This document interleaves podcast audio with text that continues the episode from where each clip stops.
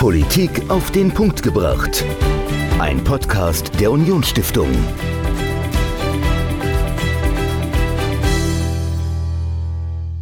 Hallo und herzlich willkommen zu einer neuen Folge Politik auf den Punkt gebracht. Ich bin Dominik, mir gegenüber sitzt wieder Michael und Michael, wir wollen dieses Mal über ein Buch sprechen ähm, und über die Beziehung zweier großer, wichtiger Länder auf der Welt.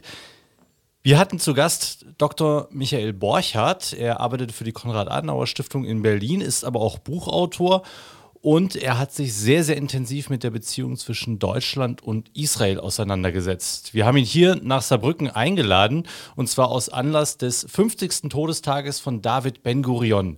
Bevor wir über Dr. Borchardt und sein Buch sprechen und über die Beziehung zu Israel und Deutschland, Michael, was weißt du über David Ben-Gurion? Ja, also David Ben-Gurion ist ja sozusagen der Gründungsvater Israels, also der praktisch äh, die Vision eines äh, jüdischen Staats in die Wirklichkeit umgesetzt hat und äh, von daher als erster Premierminister Israels ja auch in die Geschichtsbücher eingegangen ist. Genau, ähm, aber könntest du jetzt ganz spontan irgendwie sagen, dass du noch irgendwie ein bisschen mehr über ihn weißt, auch so privater Hintergrund oder etwas in, in der Richtung? Ähm, weil ich muss zugestehen, auch mehr als das, was du jetzt gerade gesagt hast, hätte ich so spontan nicht auf dem Kasten gehabt, muss ich gestehen. Ähm, also ich muss ehrlich sagen, ähm, so viel wusste ich jetzt auch nicht von ihm. Mhm. Also ähm, die Person oder die Premierministerin, die mich am meisten fasziniert, ist äh, Golda Meir. Also das ist ähm, eine Frau, also Premierministerin, über die ich ein bisschen mehr weiß, weil ich die Persönlichkeit und die Person extrem spannend finde und auch die, die, äh, der geschichtliche Rahmen, in der sie praktisch gewirkt hat, also in die ihre Amtszeit fiel. Äh, David Ben-Gurion, ähm, nee, also war für mich auch ein bisschen blinder Fleck, aber Michael Borschert äh, hat da Licht reingebracht und äh, es war wirklich eine tolle Veranstaltung. Wir hatten ihn ja hier in der Synagogengemeinde zu Gast und von daher ähm, gibt es auf jeden Fall ein spannendes Gespräch mit dir. Genau, ähm, er hat sein Buch vorgestellt, Eine unmögliche Freundschaft, äh, Konrad Adenauer und David Ben-Gurion. Über die beiden ersten Ministerpräsidenten ihrer jeweiligen Länder, Deutschland und Israel, hat er geschrieben und die Freundschaft, die sie tatsächlich miteinander verbunden hat, das ist ja natürlich nicht nur eine historische Verbundenheit zwischen Deutschland und Israel, insbesondere auch wegen der Geschichte des Holocausts und äh, der Schuld der Deutschen an den Juden, die dann ihren eigenen Staat gegründet haben, die diese beiden Länder miteinander verbindet bis heute sondern die beiden hat ja auch eine Freundschaft miteinander verbunden. Ich war bei der Veranstaltung selbst nicht dabei, aber wahrscheinlich hat er auch die äh, Anekdote erzählt, wie er in Israel die äh, Nachkommen Konrad Adenauers und David Ben-Gurions in einem Hotel zusammengebracht hat, oder? Hat er die Geschichte erzählt bei der Veranstaltung? Ja, mit den beiden Enkeln. Also genau. Also das, das war auf jeden Fall äh, eine tolle Anekdote. Also die haben sich auch, glaube ich, schon äh, vor, vor diesem Treffen gekannt. Genau, die Familien sind enge Freunde genau, auch. Genau. genau, also das fand ich halt sehr erstaunlich, dass diese Freundschaft dann auch ins äh, Private gewechselt ist ja. und, und man sich auch heute noch austauscht. Ja, also sehr, sehr spannend äh, das Buch, sehr, sehr spannende Veranstaltung mit äh, Dr. Michael Borchardt. Und ähm, ja, er hat mit mir im Gespräch über diese Freundschaft gesprochen, aber auch eben über die Beziehungen zwischen Deutschland und Israel, wie es zur Zeit der Gründung der beiden Staaten war, wie schwierig das zum Teil auch in den Gesellschaften aufgenommen wurde und wie sich das im Laufe der Zeit entwickelt hat. Und ähm, letzter Punkt, ich spreche das auch mit ihm im Interview an, Michael, wir waren ja im März in Israel gewesen. Hattest du denn das Gefühl, dass du dort als Deutscher irgendwie unerwünscht bist in dieser Gesellschaft, in diesem Land? Hm, nee, gar nicht. Also eher umgekehrt. Es hat mich erstaunt, äh, dass die Deutschen in Israel so beliebt sind. Ähm, also gar nicht. Also war wirklich eine, eine herzlich, ein herzliches Willkommen bei allen. Genauso hatte ich das auch empfunden im März. Und äh, warum das vielleicht so ist, das erfahrt ihr jetzt im Interview. Dr. Michael Borchert im Gespräch mit mir über Israel und Deutschland und die Freundschaft zwischen Konrad Adenauer und David Ben-Gurion. Das Existenzrecht Israel ist deutsche Staatsräson, so hört man es seit dem 7. Oktober immer wieder. Genau darüber wollen wir heute sprechen, über das Verhältnis zwischen Deutschland und Israel. Ich begrüße dazu ganz herzlich Dr. Michael Borchert, Leiter der Abteilung Wissenschaftliche Dienste und des Archivs für christlich-demokratische Politik bei der Konrad-Adenauer-Stiftung. Herzlich willkommen hier in Saarbrücken, Dr. Borchert. Ich freue mich hier zu sein. Herr Dr. Borchert, der Staat Israel ist nur unwesentlich älter als die Bundesrepublik Deutschland. Erklären Sie uns dennoch kurz, warum diese beiden Staaten von Beginn an ihrer jeweiligen Gründung oder vielleicht sogar schon vorher miteinander eng verbunden sind. Die beiden Staaten sind natürlich sehr eng miteinander verbunden, nicht etwa nur wegen der Shoah. Viele Menschen wissen gar nicht, dass Deutschland ein zentrales Land war für den Zionismus. Äh, viele zionistische Organisationen waren in Deutschland und äh, traditionell äh, war jüdisches Leben ein großer Teil auch des deutschen Lebens. Hm. Und deswegen war natürlich auch diese Verbindung hin zu einem möglichen Staat Israel etwas, was in Deutschland in der Diskussion, insbesondere bei jenen Menschen, die sich für religiöse Fragen interessiert haben, eigentlich immer eine sehr präsente, äh, sehr präsente äh, Dimension. Die Dinge haben sich dann natürlich die Shoah, durch die Shoah nochmal äh, völlig verändert. Aber man darf nicht den Fehler machen, so zu tun, als ob der Staat Israel erst durch die Shoah äh, entstanden ist, sondern dahinter steht äh, eine lange Geschichte des Zionismus, die ihre, ihren richtigen Schub natürlich mit Theodor Herzl gefunden hat. Ja.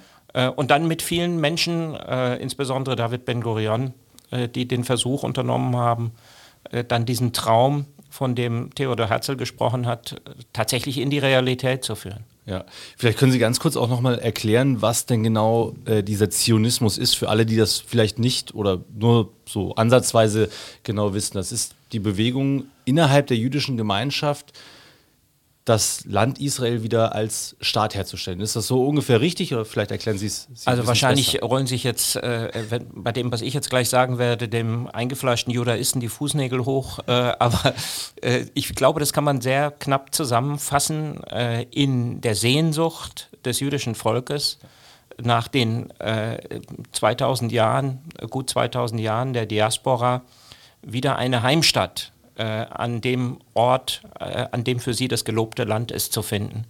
Äh, und das fasst sich in diesem Begriff des Zionismus äh, zusammen, äh, der eben durch Theodor Herzl, äh, der versucht hat, diesen Traum sehr realistisch zu träumen, nochmal einen ganz neuen Schub erhalten hat. Aber der Traum war eigentlich schon immer da und man hat sich nur nicht getraut, den politisch so deutlich zu äußern, wie das dann eben Theodor Herzl getan hat. Ja. Jetzt haben Sie ja mit David Ben-Gurion denjenigen schon erwähnt, der aus diesem Traum eine Wirklichkeit gemacht hat, 1948. Und Sie haben ein Buch geschrieben über ihn und über Konrad Adenauer. Was hat Sie denn dazu bewogen, über diese beiden Personen, also den ersten deutschen äh, Bundeskanzler und den Staatsgründer Israels, zu schreiben? Ja, also äh, vielleicht erstmal die, äh, die etwas, wie nennt man das so schön, sophisticated Story. Also ich interessiere mich seit den Studienzeiten für Konrad Adenauer, habe über ihn promoviert, habe immer wieder historisch auch über ihn gearbeitet. Äh, an David Ben-Gurion kommt man nicht vorbei, wenn man so wie ich im Land gelebt hat. Ich habe ja über drei Jahre das Büro der Konrad-Adenauer-Stiftung zwischen 2014 und Ende 2017 dort geleitet. Und man landet ja schon am David Ben Gurion Flughafen ja. Äh, äh, und sieht da auch Statuen von Ben Gurion. Äh, also man kommt an ihm nicht vorbei. Das ist, wenn man so will, die sophisticated Story. Ich habe aber äh, eine anekdotische äh, Darstellung, äh, die den unmittelbaren Auslöser dargestellt hat. Als ich in Jerusalem das Büro geleitet habe, habe ich einen Anruf bekommen von einem der Enkel von Konrad Adenauer, Patrick Adenauer Okay. Der gesagt hat, ich komme mit einer Unternehmerdelegation nach Israel. Wären Sie denn bereit, mir ein Briefing zu machen? Daraufhin habe ich natürlich gesagt, das mache ich gerne, ich kriege aber eine Gegenleistung. Da ist der schrecklich erschrocken, weil er dachte, ich wollte Geld von ihm haben. da habe ich gesagt, nein, ich habe da eine Idee, die würde ich gerne mit Ihnen realisieren. Äh, lassen Sie uns doch im Waldorf Astoria, äh, natürlich nicht in New York, sondern in Jerusalem, da gibt es auch eine Ausgabe, eine Ecke finden, die so ähnlich aussieht wie der Platz, an dem äh, ihr Großvater und David Ben-Gurion sich in New York getroffen haben. Und dann rufe ich den Enkel von David Ben-Gurion, Yarif Ben Eliezer, an und wir stellen dieses ikonische Foto nach.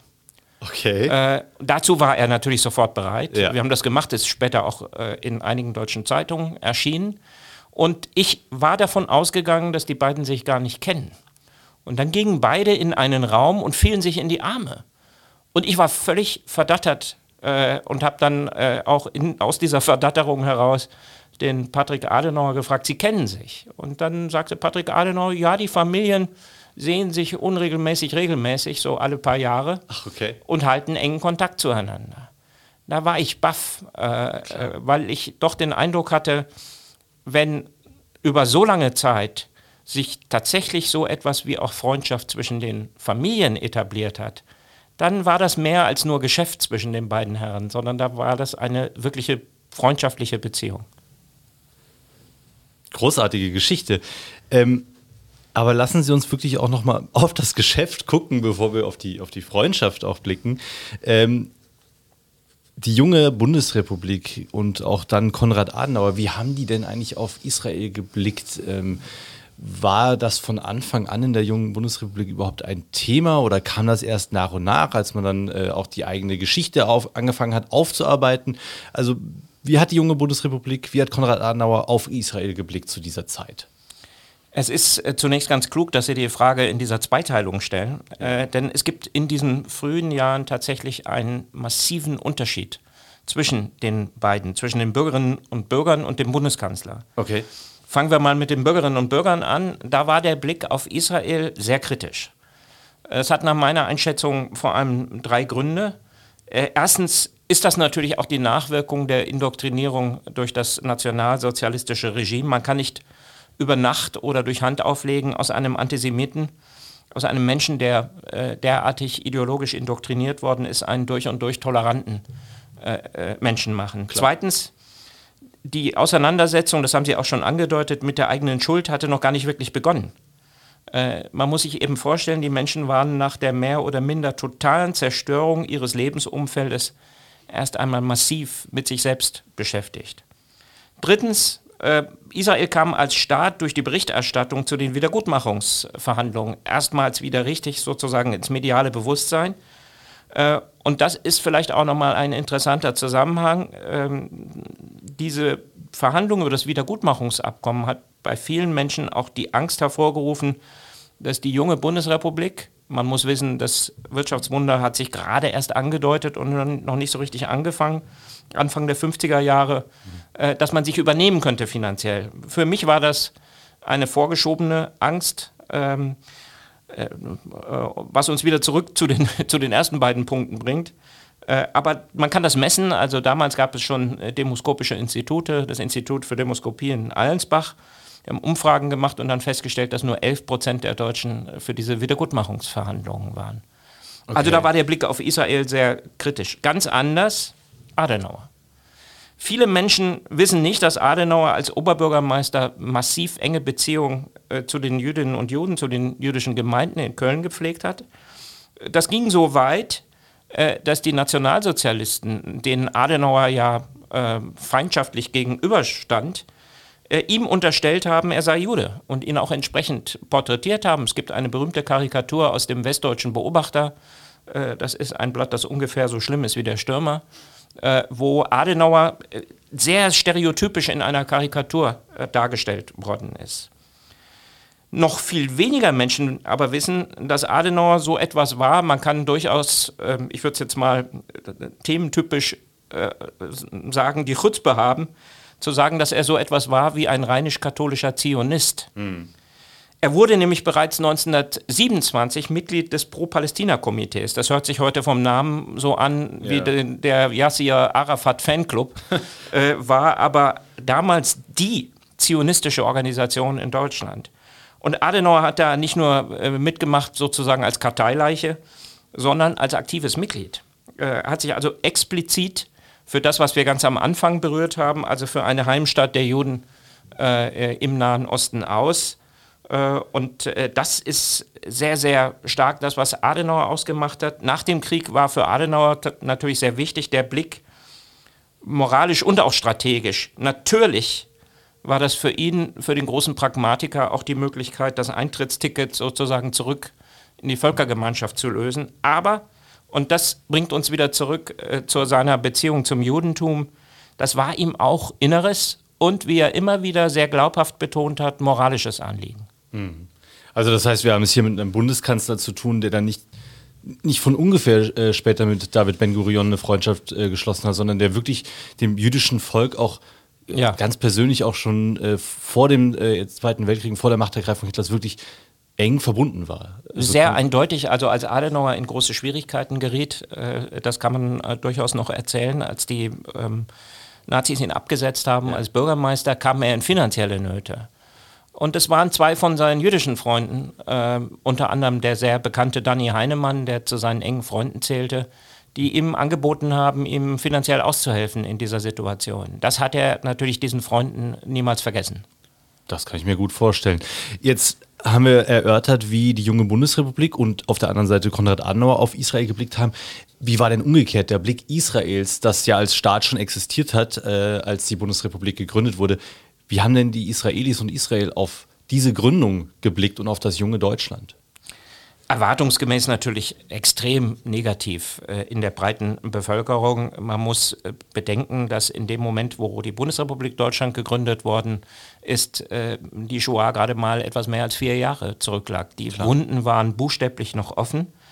Äh, zwar muss man sagen, hat David Ben Gurion, dessen 50. Todestag sich ja in Kürze nähern wird, äh, immer wieder zur Rechtfertigung dieses Wiedergutmachungsabkommens, über das ich vorhin gesprochen habe, versucht, auch aus strategischen Gründen äh, und instrumentellen Gründen das Bild, wie er es genannt hat, eines anderen Deutschland zu zeichnen, so war doch die Realität eben ganz anders. Es gab dieses andere Deutschland noch nicht. Mhm. Äh, und die Wiedergutmachungsverhandlungen, muss man sagen, stießen in der breiten Bevölkerung auf massiven Widerstand, auf so massiven Widerstand, dass das Land niemals zuvor und eigentlich auch bis jetzt äh, in der letzten Zeit so kurz vor einem Bürgerkrieg stand wie damals. Ähm, da gibt es einen Namen, der auch in Deutschland neben David Ben Gurion sehr bekannt ist, Menachem Begin, mhm. später Friedensnobelpreisträger, Ministerpräsident, der massiv gegen Ben Gurion, auch gegen diese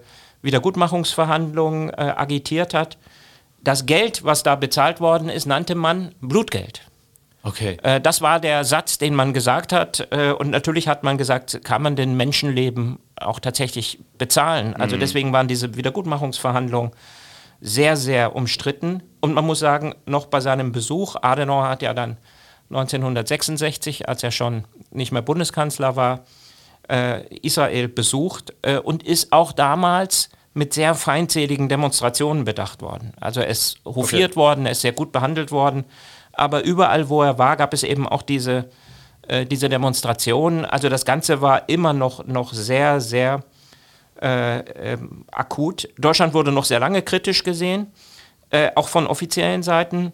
Äh, viele Israelis werden Ihnen erzählen, dass in der Anfangszeit der Existenz des Staates Israels alle Pässe einen Eintrag hatten. Und der Eintrag war auf allen Seiten gültig für alle Länder mit Ausnahme Deutschlands. Okay. Äh, also es gab diesen, äh, diesen Eintrag, viele äh, äh, ältere Freunde haben mir diesen Pass gezeigt, ja. wo das noch drin stand. Krass. Äh, okay. Das zeigt aber, wenn man das mit der heutigen Situation vergleicht, und wir werden ja sicher äh, darauf gleich auch noch kommen, dass sich die Situation fundamental, geradezu dramatisch äh, geradezu dramatisch verändert hat. Ähm, ja. Ich bin als nüchterner Politikwissenschaftler immer sehr, sehr vorsichtig mit dem Wort Wunder, aber das kommt der Sache schon sehr nahe. Ich würde genau da einhaken, denn wir waren mit der Unionsstiftung äh, dieses Jahr im März mit äh, ein paar jungen Menschen in Israel und wir haben dort festgestellt, dass, äh, also zum einen haben wir keinerlei Anfeindungen erlebt, selbst wenn wir uns auf der Straße in Jerusalem oder in Tel Aviv auf Deutsch unterhalten haben oder im Restaurant saßen, wir haben keinerlei Anfeindungen erlebt. Im Gegenteil, was wir auch mit den äh, Menschen und Institutionen, die wir getroffen haben, immer wieder festgestellt haben, Deutschland ist ein sehr gern gesehener Partner und Verbündeter in Israel. Also wäre jetzt die Frage, was hat sich denn in den letzten Jahren und Jahrzehnten verändert und wie hat sich das Ganze verändert? Also man könnte äh, zumindest, was den Blick von Israel nach Deutschland angeht, äh, das fast mit der 80er Jahre Pop-Ikone, da waren sie noch gar nicht geboren, äh, Jazz äh, singen, äh, die, die einen Superhit hatte, The Only Way is Up. Äh, also okay. man muss sagen, dass die Anerkennung Deutschlands in den letzten Jahrzehnten massiv sich verändert hat nach oben. Ähm, als ich in Israel tätig war, habe ich relativ viele Umfragen gemacht Ja. Äh, habe vorher bei der Stiftung den Grundsatzforschungsbereich geleitet und da sehr viele Umfragen auch gemacht. Den Fetisch habe ich mir mit nach Israel genommen und da auch ein paar Umfragen gemacht und immer wieder auch gefragt, wie sehen eigentlich die Israelis auf Deutschland und war ja. doch auch frappiert über die Ergebnisse. Also 70 bis 75 Prozent haben eine hohe bis sehr hohe Meinung von den Deutschen. Ja. Es gibt drei Faktoren, die dabei eine Rolle spielen. Erstens, auch wenn kein Zweifel daran bestehen sollte, dass da bei uns in Deutschland auch noch vieles defizitär ist und das eine oder andere auch zur Routine verkommen ist. Ähm, das ist zunächst die Auseinandersetzung mit der eigenen Geschichte. Man nimmt Deutschland wenigstens hier schon das ernsthafte Bemühen ab, ähm, anders als auch andere Länder äh, die zumindest äh, Kollaborateure hatten, dass Deutschland sich mit dieser Geschichte auseinandergesetzt hat. Wie gesagt, da ist noch vieles verbesserungsfähig. Die Israelis sehen es aber positiv, messbar positiv. Zweitens äh, und drittens sind das zwei Säulen, die ich gleich benennen werde, Säulen der deutsch-israelischen Beziehung. Die erste Säule ist auch noch aus den Zeiten von Konrad Adenauer die wissenschaftliche Kooperation. Okay. Das winzige Land am Mittelmeer, das ist flächenmäßig etwa äh, nur achtmal größer als das Saarland, äh, aber kleiner als Hessen, ist ja. ein Tech-Gigant, eine Hochschulbildungsgroßmacht weltweit gesehen, überall bei den Rankings äh, an der Spitze. Und dieses Ausmaß der Exzellenz ist eindeutig auch auf die starke Partnerschaft mit Deutschland äh, zurückzuführen. Okay. Äh, und drittens, neben dieser wissenschaftlichen Säule gibt es die Säule die es eben auch seit den Zeiten Konrad Adenauers und David Ben-Gurions gibt, damals allerdings noch sehr, sehr, sehr unter dem Teppich, nämlich die Militärkooperation mit Deutschland. Äh, und äh, das ist, wirkt sich deswegen auch so wahnsinnig positiv aus auf das Image äh, Deutschlands in Israel ist, weil natürlich diese Waffenlieferungen, die wir leisten, einen Beitrag zur Sicherheit des Landes leisten äh, es ist allerdings schon längst nicht mehr so, dass nur wir Waffen liefern. Ja. Äh, jetzt war ja gerade in den Medien äh, die Lieferung des Abwehrsystems Arrows.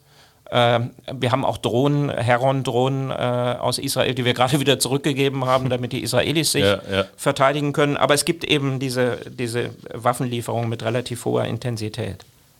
Ja. Thema Sicherheit, ähm, gerade jetzt im Angesicht der Schrecken des 7. Oktober wird immer wieder von der eingangs erwähnten Staatsräson gesprochen. Äh, die Existenz Israel, das ist deutsche Staatsräson. Was genau versteht man denn darunter? Es wird immer in den Raum geworfen, es gibt dann aber oft Kontroversen, was genau man darunter verstehen kann, verstehen sollte. Was, ja, das wäre genau die Frage. Was verstehen wir darunter? Was wird auch vielleicht erwartet von so einer Staatsräson? Das ist gut, die Frage zu stellen, was erwartet wird. Also es ist ja so, dass bei dem Wort viele Deutsche sofort Beklemmung äh, bekommen. Beklemmung, äh, weil sie äh, den Gedanken natürlich hin und her wälzen, müsste man da jetzt Soldaten entsenden. Mhm. Was für viele auch äh, vor dem Hintergrund der deutschen Geschichte äh, ein schwer zu verdauender Gedanken ist. Also dass da Soldaten mit deutschen Hoheitsabzeichen durch Israel laufen. Ehrlich gesagt ist das wenigstens gegenwärtig nicht die Erwartung der Israelis. Und wenn man jetzt gehässig wäre, würde man sich auch die Frage stellen, ob die Bundeswehr in ihrem gegenwärtigen Zustand äh, dazu in der Lage wäre, mit dem hoch ausgebildeten, hoch ausgerüsteten israelischen Mil Militär mitzuhalten. Aber das mal nur als kleine, kleine Bemerkung, bösartige Bemerkung an die Seite gestellt. Äh, ich glaube, man muss sich in der Tat die Erwartung anschauen. Und die Erwartung ist eine andere. Die Erwartung ist zweierlei nämlich erstens die Fortsetzung der Kooperation, äh, der Militärkooperation in Form der Waffenlieferung. Ähm, und äh, zweitens ein ganz spezifischer Bestandteil äh, dieser Waffenlieferung, der dazu führt, dass ehrlich gesagt die Israelis der Auffassung sind, dass dieser Scheck, den Angela Merkel mit ihrer Äußerung 2008 in der Knesset zur Staatsräson, äh, sie hat ja genau gesagt, dass also ähm, die Existenz und Sicherheit Israels Teil der deutschen Staatsräson ist und dass sie als Kanzlerin äh, auch in der Tradition ihrer Vorgänger sich dafür einsetzt. Dieser Scheck ist nach der Einschätzung der Israelis längst eingelöst. Warum? Äh, ich erzähle Ihnen mal eine kleine Geschichte, äh, auch anekdotisch. Als ich in Israel angekommen bin, bin ich von einem der bekanntesten, berühmtesten äh, Diplomaten Israels, äh, der lange Zeit Israel bei der Europäischen Union vertreten hat, eingeladen worden. Und ähm, wir sprachen dann irgendwann äh, über Angela Merkel, über diesen Ausspruch in der Knesset und ich habe also besonders besorgt sein wollen und habe gesagt, also wie kann man sich das eigentlich vorstellen? So wie wir es gerade besprochen haben, da Soldaten, die entsandt werden und dann hat dieser Diplomat in der typisch, äh, sagen wir mal, äh, Tacheles-Form äh, in Israel äh, gesagt, du bist so doof, äh, du hast überhaupt nichts verstanden. Der Scheck ist längst eingelöst. Und äh, dann haben wir nochmal etwas intensiver darüber gesprochen. Äh, des Rätsels Lösung sind U-Boote. Warum sind diese sechs U-Boote, die wir geliefert haben, ein paar sind sozusagen gleichsam noch in der Pipeline und ja. werden auch noch ausgeliefert, warum sind diese U-Boote so entscheidend wichtig, dass sie fundamental messbaren Einfluss äh, auf, die, äh, auf die Beliebtheit Deutschlands in Israel haben? Das hat was mit äh, Nuklearwaffen zu tun. Äh, das hat was damit zu tun, äh, dass sie, wenn sie ein Atomwaffenarsenal haben, so wie Israel, sie mit diesem Arsenal schrecklich wenig anfangen können, wenn es auf ihrem Territorium ist. Denn dann kann der andere, der Gegner, äh, auf ihr Territorium, zumal wenn das Land so klein ist wie Israel, eine große Atomwaffe werfen und sie können mit diesem Potenzial nichts mehr anfangen. Damit ist es aus der Abschreckungsgleichung sozusagen rausgenommen. Also brauchen sie mobile Träger dieser Systeme, also die sogenannte Zweitschlagskapazität. Okay, und diese Zweitschlagskapazität ist, wenn man so will, die Lebensversicherung für Israel. Ja. Und deswegen, Sie können das wirklich mal, wenn Sie das nächste Mal sind, äh, in Tel Aviv mal Leute auf der Straße fragen, äh, in Bezug auf Deutschland, äh, ob sie diese U-Boote kennen. Und Sie werden erstaunt sein, die kennen die. Die kennen sogar die Vornamen von den Dingern. Die heißen Dolphin-Class-U-Boote. Ja. Also das ist sehr, sehr bekannt. Und das hat wirklich massiv dazu geführt, dass Deutschland beliebt ist. Aber auch dass zumindest die Israelis gar nicht permanent rumlaufen und sagen, wann löst ihr denn eigentlich jetzt mal dieses Versprechen ein? Spannend. Ähm, habe ich so auch nicht gewusst. Äh, habe ich jetzt auf jeden Fall wieder was gelernt. Und äh, wenn ich das nächste Mal die Gelegenheit habe, mit einem Israeli zu sprechen, ich werde sie auf die U-Boote ansprechen. Aber ich würde gerne noch mal äh, ein anderes äh, Stichwort aufgreifen. Sie haben vorhin gesprochen von der Beklemmung bei den Deutschen, bei bestimmten Fragen. Und es gibt ja auch immer wieder die Beklemmung, wenn es darum geht, was darf ich eigentlich kritisieren? Ähm, vor dem 7. Oktober lag der Fokus in der medialen Berichterstattung über Israel ja vor allen Dingen auf diesen Protesten um eine geplante Justizreform. Es ging um die Frage der Zukunft der Demokratie in Israel und hier in Deutschland herrscht aber immer wieder so betretene Stille und der Satz, ja, wenn ich jetzt Israel kritisiere, dann werde ich direkt als Antisemit abgestempelt ist Kritik an der Politik Israels, egal ob Justizreform oder Siedlungsbau oder ähnliches, aus Deutschland auch immer etwas anderes, als wenn diese, dieselbe Kritik aus Frankreich oder aus den USA kommt. Also ist das einfach nur eine deutsche Wahrnehmung? Oder wird es auch in Israel anders wahrgenommen, wenn Deutschland kritisiert oder wenn Frankreich kritisiert? Also auf letzteres würde ich mit Radio Erivan sagen, im Prinzip ja es kann, äh, das haben Autoren wie Amos Oz, der große Amos Oz, ja auch sehr deutlich gemacht, keine normalen Beziehungen zwischen äh, Deutschland und Israel geben. Es kann normale Beziehungen zwischen Deutschland und Luxemburg, zwischen ja. Deutschland und wem auch immer geben, aber nicht zwischen Deutschland und Israel. Die Vergangenheit wird in unseren Beziehungen immer eine Rolle spielen. Aber man muss zu dem Thema Kritik sagen, dass mit dem extrem hohen Ansehen der Deutschen in Israel, äh, auf das ich ja jetzt äh, mehrfach schon rekurriert habe, verbunden ist, dass man uns gut zuhört. Okay. Und dass man keinesfalls äh, unsere Kritik äh, einfach vom Tisch wischt. Äh, erst recht wird man, äh, und das ist meine Erfahrung in mehr als drei Jahren Israel, niemals mit dem Hinweis zurecht gewesen, dass wir wegen der Vergangenheit zu solcher Kritik nicht berechtigt wären. Äh, was mich und viele Israelis äh, viel mehr schockiert, ist der krasse Grad der Oberflächlichkeit in der Betrachtung äh, äh, Israels, der in Deutschland immer wieder an den Tag gelegt wird. Mhm. Ich glaube, darüber muss man viel eher reden. Äh, dieser Grad der Oberflächlichkeit äußert sich so, dass es eigentlich kein einziges Sujet gibt, bei dem mit so wenig Wissen äh, über die komplexen Sachverhalte gleichzeitig das mit dem geradezu unbändigen Willen kombiniert ist, aber trotzdem darüber zu reden.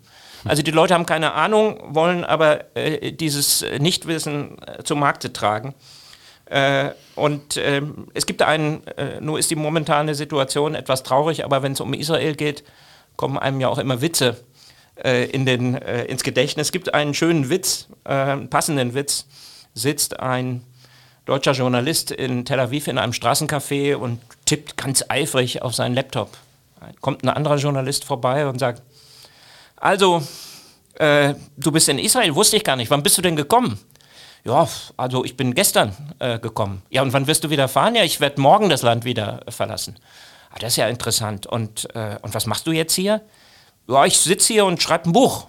Ah ja, du schreibst ein Buch. Und, und worüber ist denn das Buch? Also das Buch ist über Israel. Ah, das ist ja spannend. Äh, was ist denn der Titel? Wie, wie soll denn das Buch heißen? Das Buch soll heißen Israel gestern, heute und morgen. Und der Witz ist, das ist gar kein Witz. Äh, also es ist tatsächlich so, dass Sie auch bei journalistischer Berichterstattung immer wieder feststellen, wie wenig diese ungeheuren äh, Polaritäten, äh, Komplexitäten tatsächlich gesehen werden. Ja. Äh, und ein Punkt ist mir an der Stelle aber auch noch ganz, ganz, ganz wichtig. Man kann nicht leugnen, äh, dass es in massivster Form israelbezogenen Antisemitismus bei uns gibt.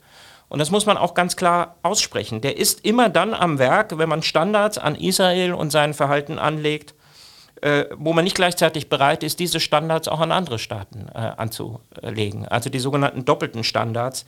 Das passiert ganz oft. Vieles, was äußerlich als Kritik daherkommt, bedient auch immer wieder so alte Klischees, alte ja. äh, antisemitische Klischees von der Weltherrschaft, von den Juden sozusagen als Tätervolk, die sich zusammenrotten, um die Welt ins Unglück zu stürzen. Äh, das spiegelt sich in dieser ganzen Form der Täter-Opfer-Umkehr, die wir ja auch gegenwärtig erleben, äh, dass Israel einen Genozid begeht äh, im Gazastreifen. Das gehört zu diesen antisemitischen Klischees. Oder man muss sich anschauen, was in Kassel geschehen ist bei der Documenta ja. Äh, Sie werden sich erinnern, wo die Bildwerke gezeigt worden sind, bei der Mossad-Leute mit der SS gleichgesetzt worden sind. Das ist keine freie Meinungsäußerung und es ist auch nicht von der Kunstfreiheit gedeckt, sondern das ist, was es ist, nämlich Antisemitismus mhm. mit 15 Ausrufezeichen. Ja. Können Sie vielleicht für diese Doppelstandes äh, ein Beispiel geben? Äh, ja, es, es, gibt immer wieder, äh, äh, Israel wird massiv sozusagen dafür äh, kritisiert, dass es ähm, äh, sozusagen diese Gebiete für sich beansprucht, ähm, während man beispielsweise Marokko, äh, wo es ja eben äh, diesen Anteil Südsahara gibt, ähm, nicht unter den gleichen Standards beurteilt. es gibt viele, viele Beispiele, wo okay. man eben sehr deutlich sagen kann, man legt an Israel ganz andere Standards an als an äh, an eben andere, andere Länder. Mhm.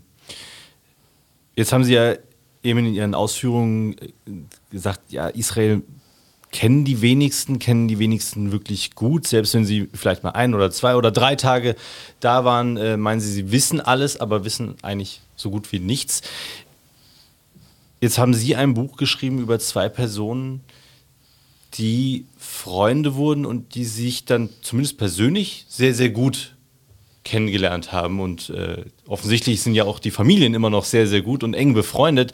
Ähm, könnten Sie denn ein ähnliches Buch, wie Sie über Adenauer und Ben Gurion geschrieben haben, heute über beispielsweise Scholz und Netanyahu oder Frau Merkel und äh, äh, Netanyahu oder andere ähm, Ministerpräsidenten Israels schreiben? Oder ist die Zeit vorbei, in der die deutsch-israelischen Beziehungen auf der höchsten politischen Ebene gefestigt wurden oder werden mussten, sondern ist eigentlich die Zeit gekommen, dass sich die Menschen miteinander treffen? Also ich werde die Frage gleich noch genauer beantworten, aber Sie werden äh, lachen. Äh, wenn man einmal so ein Buch schreibt, dann gibt es natürlich den Drang, äh, immer auch an den Erfolg, den das durchaus hatte, anzuknüpfen. Ich sitze tatsächlich mit einem israelischen Freund an einem Buch, äh, wo es äh, um das Verhältnis von Helmut Kohl zu Israel geht. Äh, und da gab es eine sehr enge äh, Beziehung auch zu, zu Itzhak Rabin, aber vielleicht fange ich nochmal vorne an. Ähm, also äh, eigentlich gab es seit den Zeiten äh, der beiden Herren, seit den Zeiten von Konrad Adenauer und David Ben-Gurion kein Verhältnis mehr, wo die persönlichen Beziehungen so außerordentlich gut waren, wo die Chemie so gestimmt hat, wie zwischen Adenauer und Ben-Gurion. Und wenn man das jetzt in gebotener Kürze mal durchgehen würde, äh, es gab ja die Paarung Willy Brandt, Golda Meir, wo man große Hoffnungen hatte, weil ja. die beiden sich aus der sozialistischen Internationalen kannten. Äh, aber äh, auf die Hoffnung kam große Enttäuschung. Man fühlte sich auch ein bisschen als Geisel von Willy Brandts Lieblingsbaby, nämlich der Ostpolitik. Okay. Und ja. hatte den Eindruck, dass man äh, darüber äh, nach hinten rückte. Dann gab es natürlich auch äh, den schrecklichen Anschlag in München 1972 Äh, alles das hat Einfluss gehabt auf die Beziehung. Ähm, eine sehr kluge Historikerin aus den USA hat das die Jahre der brüchigen Stabilität genannt, mhm. was, glaube ich, ganz treffend ist. Und dann kam nach dieser brüchigen Stabilität eigentlich der Bruch beinahe, der Tiefpunkt, nämlich die Paarung Helmut Schmidt-Menachem Begin. Mhm. Menachem Begin hat auch aus Wahlkampfgründen heraus Helmut Schmidt schwer, schwer beleidigt und hat also so sinngemäß gesagt, äh, Helmut Schmidt habe ja ge ge gekämpft als Soldat und er würde gerne wissen, äh, was Helmut Schmidt als Frontsoldat mit den Juden gemacht habe. Das war natürlich eine unglaubliche äh, Entgleisung, zumal die kundigen Thebaner ja wissen, äh, dass Helmut Schmidt einen jüdischen Großvater hatte. Mhm. Äh, entsprechend äh, war Helmut Schmidt so sauer, dass er während seiner Amtszeit niemals nach Israel gefahren äh, ist. Erst Spannung gab es erst wieder, das verweist auf das, was ich gerade gesagt habe, in der Kombination Itzhak Rabin und Helmut Kohl. Rabin hat Helmut Kohl später gesagt, sei der einzige der vier Ministerpräsidenten, die er erlebt hat, in seiner Amtszeit der einzige gewesen, vor dem er keine Hemmungen gehabt habe. Äh, so, wenn man dann weitergeht, Schröder, für Schröder spielte das Thema Israel keine große Rolle. Hier war eigentlich mehr Joschka Fischer, äh, derjenige, der Anerkennung in Israel genossen hat, mhm. aber auch nicht jetzt mit einem äh, massiven äh, Counterpart. Äh, und Merkel und Netanyahu, muss man sagen, ist ein eher schwieriges Verhältnis äh, gewesen. Zugleich war interessanterweise das Thema Israel für Angela Merkel immer ein echtes Herzensanliegen. Ich habe das auch äh, immer wieder, wenn ich sie live gehört habe, verspürt und auch mit ihr gesprochen habe, verspürt, wie wahnsinnig wichtig ihr das Thema ist. So, jetzt wird das nicht anders sein. Auch jetzt wird das natürlich keine freundschaftliche Beziehung sein. Aber man muss sagen, in der Zusammenfassung, ja, die Verhältnisse haben sich ganz unabhängig von den Paarungen äh, entwickelt, weil beide Seiten diese Beziehungen außerordentlich ernst genommen haben ja. und weil für beide Seiten diese Beziehungen sehr wichtig waren. Vor allem aber und das verweist wieder zurück auf das, was wir ganz am Anfang gesprochen haben. Es gibt ja immer die Spitzenregierungsebene ja. und es gibt das, was äh, die Diplomaten äh, People to People nennen. Und das ist, ähm, ich glaube, es gibt nur ein einziges Land, wo das vergleichbar eng ist, was Städtepartnerschaften, Jugendaustausch und so weiter angeht, und das ist Frankreich. Äh, also Israel ist sehr, sehr eng äh, auch ähm, äh, gebunden äh, es gibt diese Begegnungen, Gott sei Dank, für meine Begriffe ist das noch zu wenig, ehrlich gesagt. Ähm, denn es ist schon so, dass sich auch die junge Generation ein bisschen auseinanderentwickelt. Jetzt auch gerade in der Folge des 7. Oktober werden die jungen Israelis militäraffiner, nationaler und religiöser und man kann es ihnen kaum verdenken. Während man sagen muss, auf der deutschen Seite, die deutsche junge Generation ist eher ähm, postnationalistisch, postmilitaristisch und postreligiös. Also da bewegen sich zwei Züge auseinander und äh, die einzigen drei Mittel, äh, die man dagegen anwenden kann, ist erstens Begegnung, zweitens Begegnung und drittens Begegnung. Und das schließt die folgende Frage an. Wenn wir in die Zukunft blicken, wie wichtig werden denn die Beziehungen zwischen Israel und Deutschland überhaupt noch sein?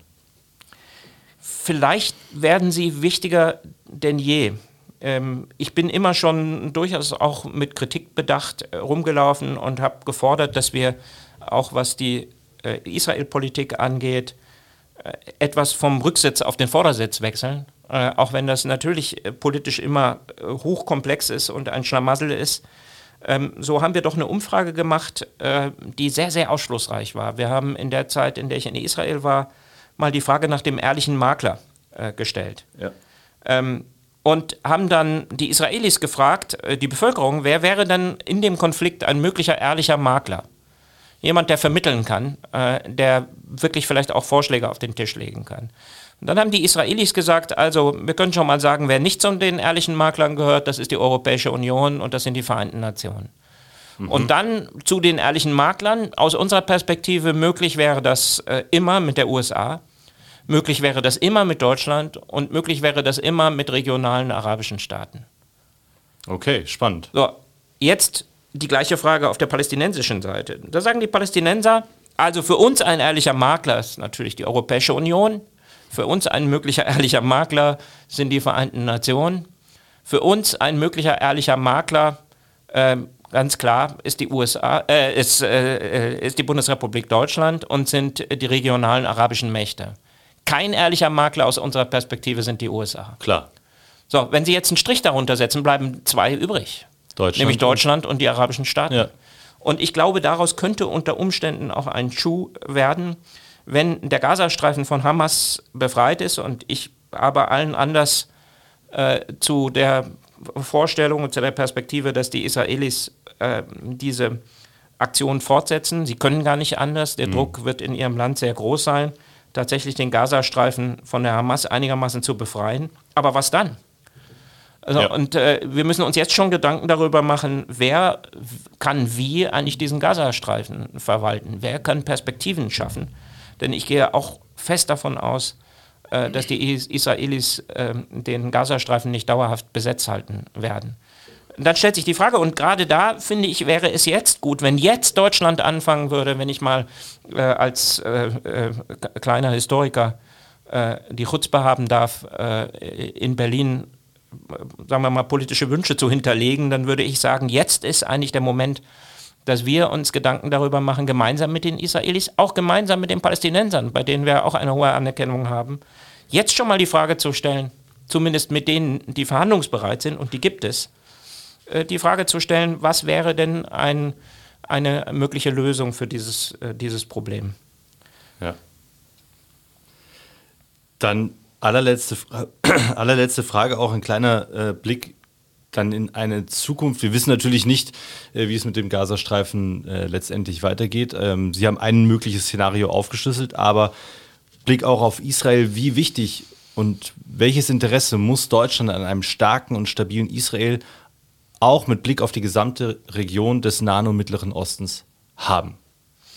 Ein massives, also das muss man ganz klar sagen. Äh, schon der Fall äh, des Bürgerkrieges in Syrien äh, hat ja gezeigt, das gilt auch für beispielsweise die Auseinandersetzung zwischen Kurden und der Türkei, es gibt keine Kriege in der Region, die beispielsweise dann über Flüchtlinge nicht auch eine unmittelbare Auswirkung auf uns haben. Ja.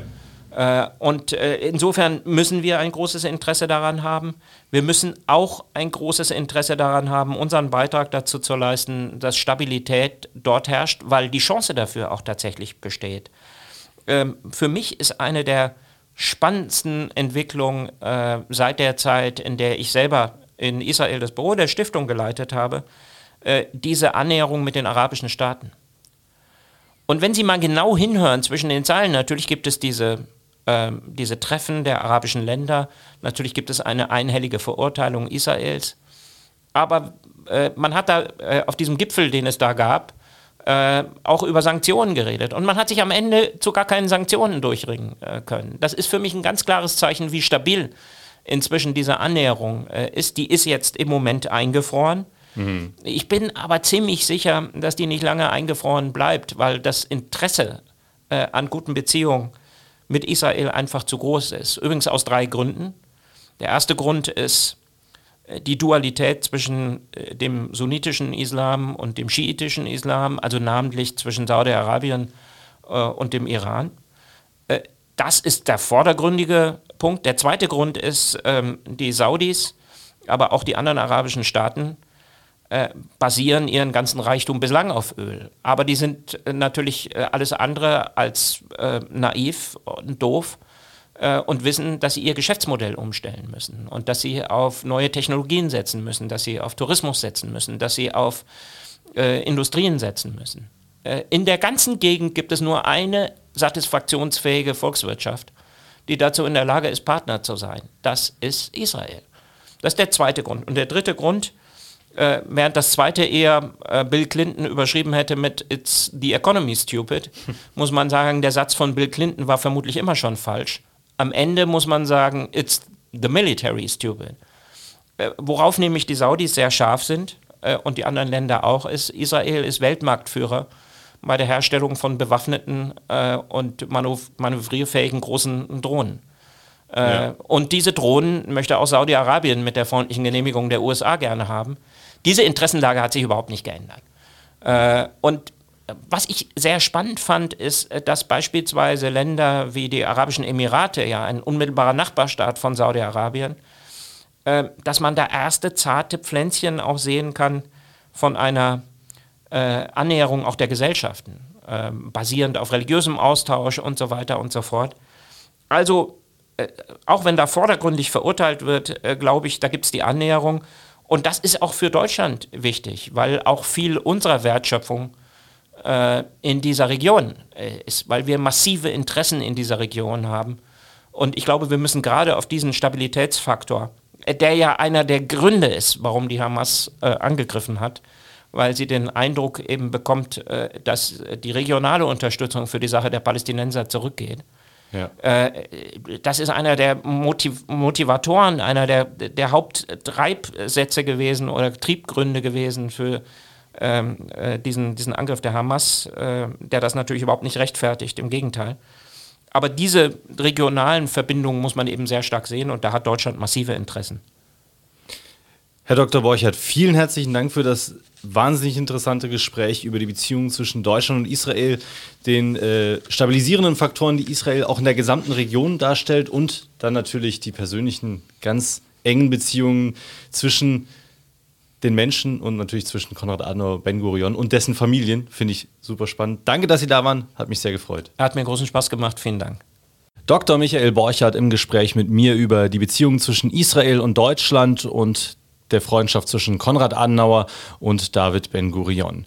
Und wenn ihr mehr über das erfahren und wissen wollt, auch mehr Hintergründe kennenlernen wollt über das, was in Israel momentan passiert, seit dem 7. Oktober, die schrecklichen Terroranschläge der Hamas, dann hört doch in die anderen Podcast-Folgen rein. Hier in Politik auf den Punkt gebracht, sowie in unserem zweiten Podcast Politik International haben wir von verschiedenen Experten in Israel, zum Teil aber auch außerhalb, Stimmen gesammelt, die all das, was dort passiert, diese gesamte Komplexität aufdröseln, einordnen, kontextualisieren und euch Hintergrundwissen und ja, Mehrwert bieten und damit ihr mitreden könnt und wisst, was dort genau passiert.